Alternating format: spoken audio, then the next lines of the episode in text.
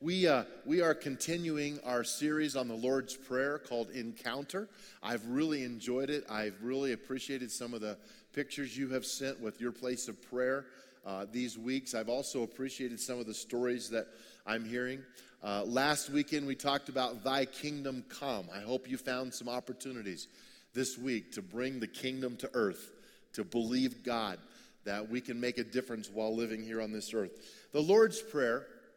If you haven't been around in this series, we've been breaking it down week by week. Our Father, who art in heaven, where he is, Jesus is praying this prayer sincerely from his heart in front of his disciples because they asked him, teach us to pray.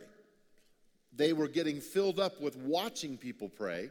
The Pharisees would stand on the street corners and quote scripture and have long, wordy prayers, and people were in awe of all of that. It was a show-off prayer. This is not a show-off prayer. This is sincerely from the heart of the Lord to his Father. Our Father who art in heaven, holy or hallowed be thy name. And then last weekend, the first petition of the prayer, thy kingdom come, thy will be done on earth as it is in heaven. Bring what's up there, bring it down here. Let us be the people of the kingdom. And then we have today the only personal request in the prayer. Give us this day our daily bread. Say it with me. Give us this day our daily bread. It's a simple thought. And I want to just open this up and talk a little bit about what it means. Now, I spent some time yesterday baking some bread, and so I love bread. Like, this is French bread. I like sourdough too, and it smells so good. When I hold a loaf of bread like this, I immediately. How many of you have like a bread story, a memory of bread? Someone make my grandma.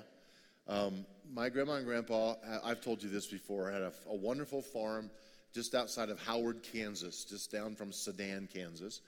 And in the summer, all of us cousins would meet there and help my grandpa buck hay, and they had cattle and chickens and all kinds of livestock, all kinds of stuff.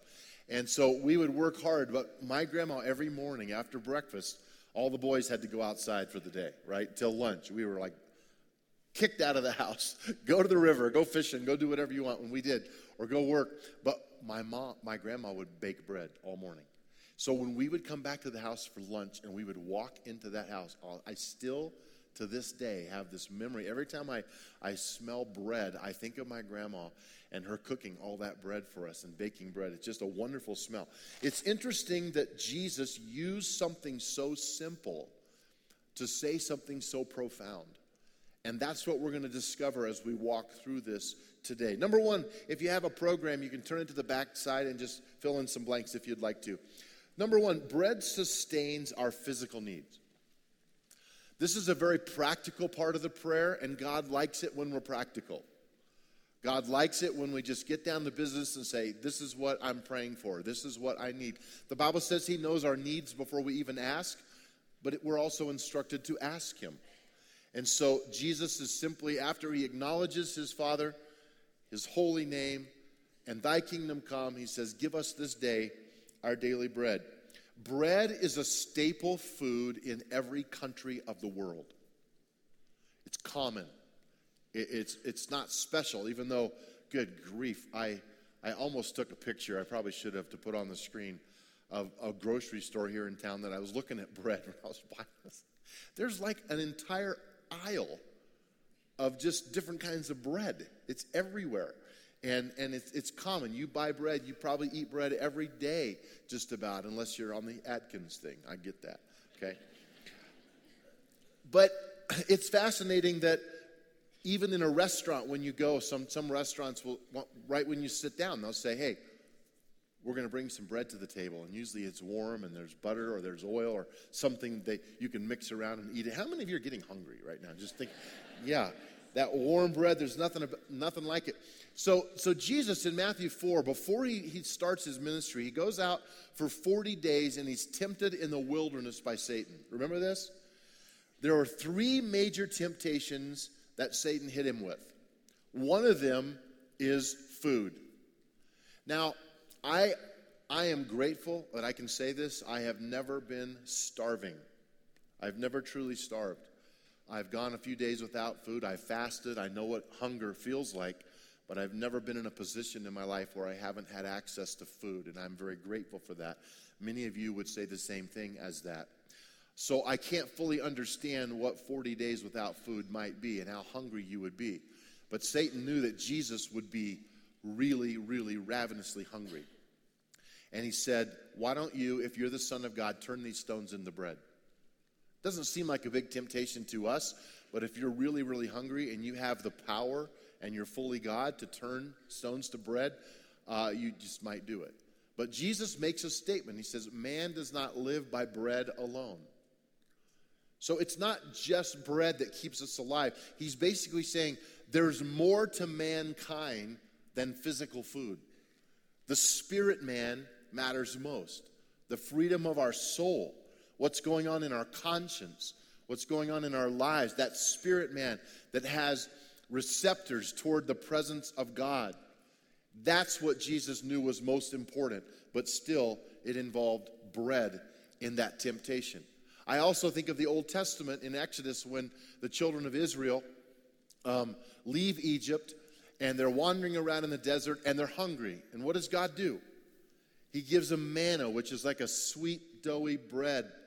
And every morning that manna would be picked up from the ground. It would fall from heaven so that they could be sustained on a daily basis. It wouldn't last. You couldn't save it. You had to eat it now or it would rot. And so it's fascinating and it's important that we realize Jesus is saying, give us this day our daily bread. Our daily bread. Bread is used in a variety of ways in our culture. If I said to you, who's the breadwinner in your home? What does that mean? It means who makes the dough.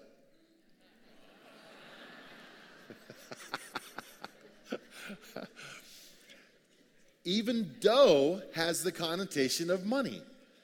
Who makes the dough? Why? Because it's that staple. It's that bread has that satisfaction on a daily basis. Number two, in your outline, bread brought people together. Now, this one is very important in the sense of Jesus' day especially.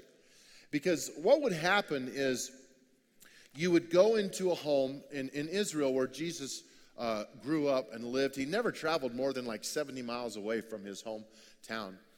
And it was customary when you walked into a home, your feet would be washed, rinse off. And if you were going to eat a meal with someone, or it was pretty common what they would call break bread together. Because it looked more like this. There were loaves of bread. As a matter of fact, just a side note, does anybody know how many of you realize Jesus did not have sliced bread? Do you know no one had sliced bread until 1928? July 7th, 1928. Just one of those facts you needed to know today, okay? That's when the slicer was created. I won't go into the history. It's kind of a fun story, but anyway. So they would break the bread. So that's the phrase, let's break bread. When they said, let's break bread together, it meant let's have a meal, let's eat. So they didn't have chairs and tables in their homes. They would recline.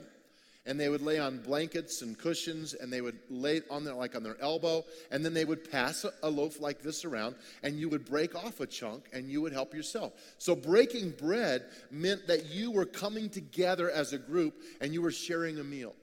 Still to this day, if you really want to get to know somebody and get to know their personal life, have a meal with them. Because you're eating, you're talking, things come up you don't expect. One time, Bonnie and I were invited over to someone's house who said, we just want to get to know you better. We said, we'd love to get to know you too. And it was before church that night. And we show up, and they had Cornish hens with barbecue sauce. And we sat down at the table, and they put big towels over us. And they said, the best way for us to get to know you is to eat Cornish hens without utensils. My wife's looking at me like, is this for real? Are we really going to do this? And I'm like, yeah, baby. We're in. I'm in on this. And I tore into that thing. But we got to know them really well, really fast, you know. But something about breaking bread, eating together, brings people together still to this day. Last summer we did the series, Let's Eat. Jesus literally had meals by the dozens with people. Matter of fact, one of the reasons he went to the cross He was crucified, they said, because he ate with publicans and sinners.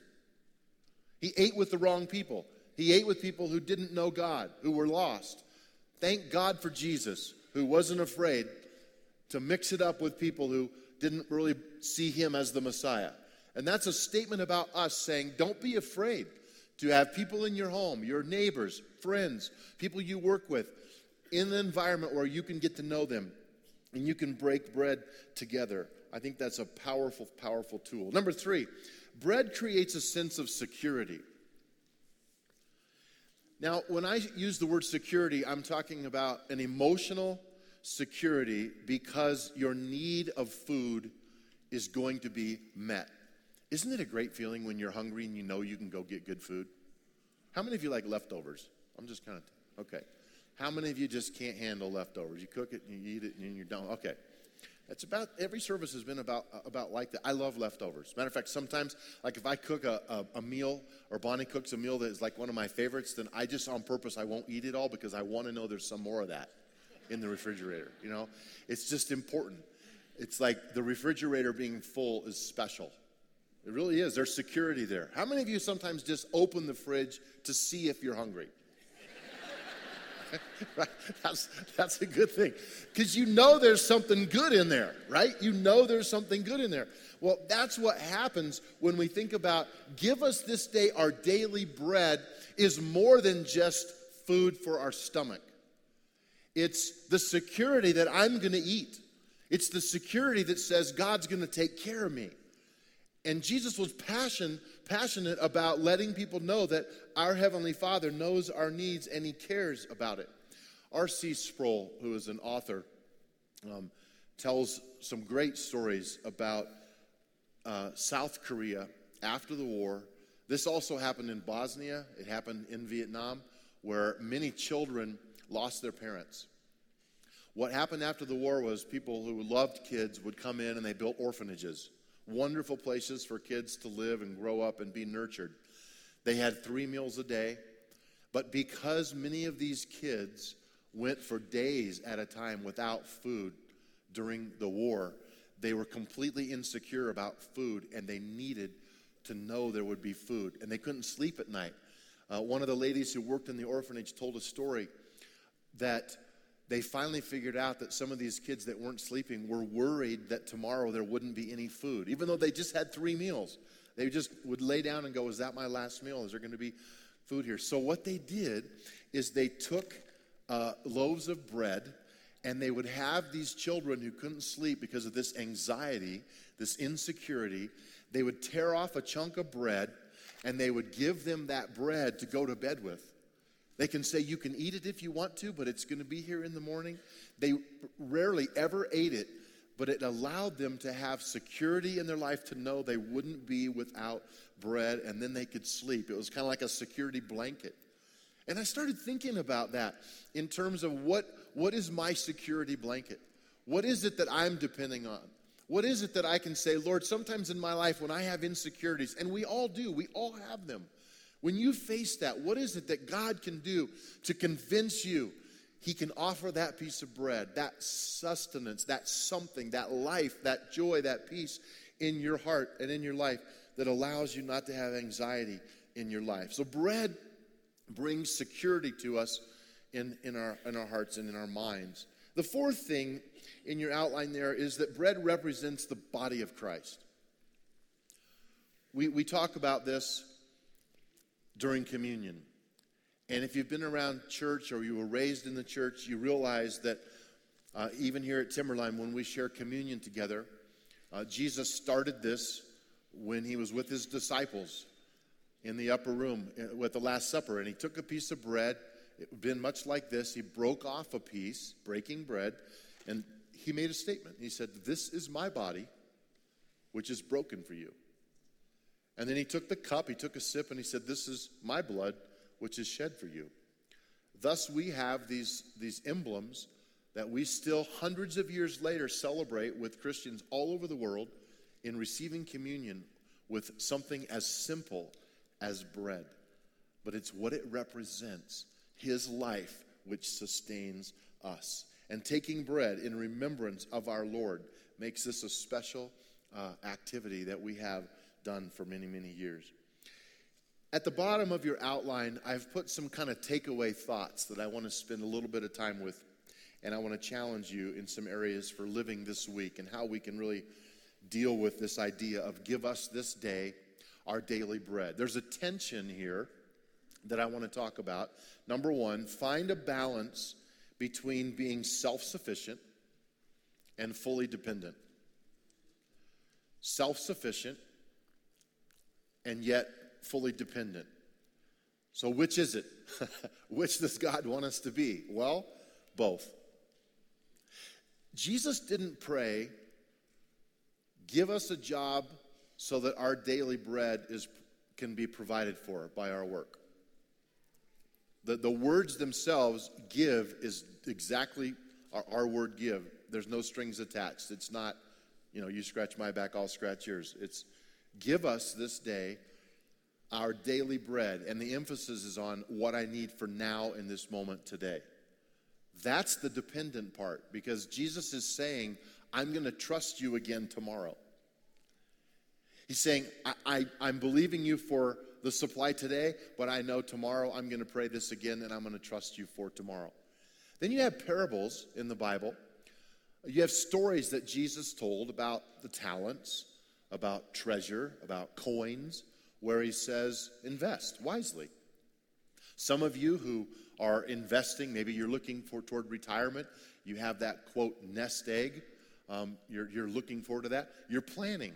You should be a planner. The Bible teaches us. Jesus taught us to be planners and to do a good job in being self-sufficient, knowing that the provision you have now to save is coming from God. So how can I reconcile these two differences? Am I supposed to be self-sufficient? I'm a self-made man or woman. I can do this on my own? No, because I need to recognize I am fully dependent on this God who created me. So here's I think, how we find that balance. We work hard in our mind to recognize that all of our planning and everything that we have doesn't really belong to us anyway. We are stewards of what he has put in our hands. And I've used this for years with you guys, where open palms living, where God can give and God can take away. But I'm never going to do this. I'm never going to be a grabber. I don't own the shirt on my back. We don't own anything. We're not owners. We're stewards. And so if I remember that, it helps me to recognize that stuff can come into my life, stuff can leave my life, but I know this. I'm going to work hard. I'm going to plan. I'm going to be diligent about doing a good job in my planning. But at the end of the day, give us this day our daily bread. I'm going to recognize that every good gift comes from God. And he's the owner of everything in my life. I hope that makes sense. Find that balance in your life. Number two, if I have bread, I am able to offer it to others. This expands the prayer a little bit, because Jesus doesn't go into this, but I guarantee you with other things that he taught, give us this day our daily bread, and it's plural. It's us. Give us our daily bread. So it signifies this idea of us being family. We call this our living room, so that our needs are met. That means that if I have bread, I could offer you some bread. If I don't have bread, I can't offer that to you. I can't give you what I do not have. And so it's imperative for us as the body of Christ to recognize that some of the gifts that I am given and the bread, if I can use that word, that is in my life isn't mine either. It's given to me so that I may be a giver of bread to others, whatever that is. And if I keep that in mind, it helps me navigate through life, because I don't know about you, but emotionally, I really like to be around people who are not on empty all the time. Christians that live on full, and they have a reservoir in their life of patience, of kindness. They're thinking deeply about things that trouble them. They're not impulsive and doing crazy things or saying, something they shouldn't be saying. They're thoughtful. And that's because they're hopefully living on full. When you live on full, you make better decisions And I don't mean just physically full. I mean emotionally and spiritually. That's why feeding ourselves with the scripture, with meditation on God, taking the time to think about godly things in this world, that's so spiritual. I had something happened in my life that really reminded me of this, and it was just a physical thing, but I went to the airport. This was years ago. I was on a ministry trip. I was speaking somewhere in another state, and I came back, and I got like a late flight because I'd much rather get home late and wake up in my own bed. Anybody with me on that? You know what I'm saying?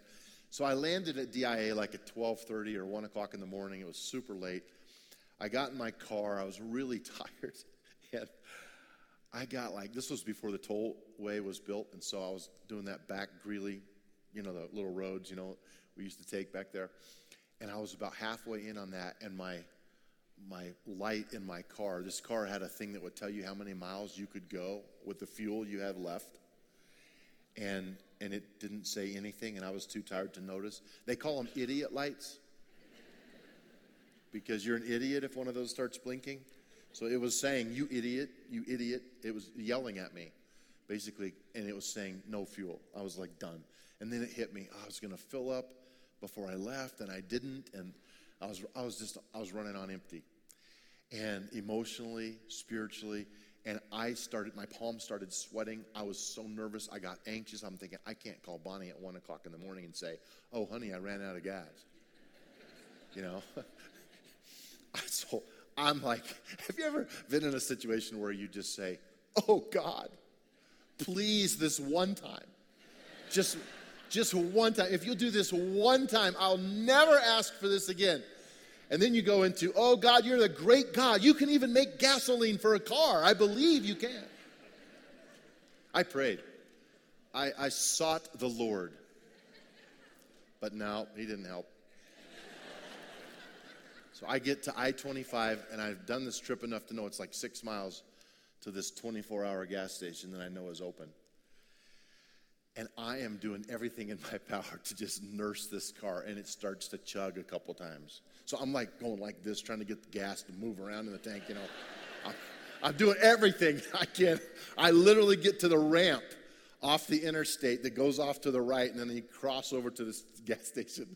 And my car, when I was coming down the other side of that ramp, dies. I'm out of gas completely. So the power steering goes out, power brakes go out, but I'm gonna make it. Like I'm realizing I can coast, and I did. I coasted right down in next to that fuel tank. I was so. This is when gas was like $4 a gallon, and I did not care at all. I was so happy. I pulled in there, and I put that nozzle in there. I still remember how happy I was to fill that car up. Now, here's why I'm telling you this story. When I got back in the car and started north on I-25, I noticed that the light from the moon was hitting those snow-capped Rocky Mountains, and it was gorgeous. I mean, but I had never even noticed that before because I was running on empty. When you're running on empty, you don't see the beauty around you.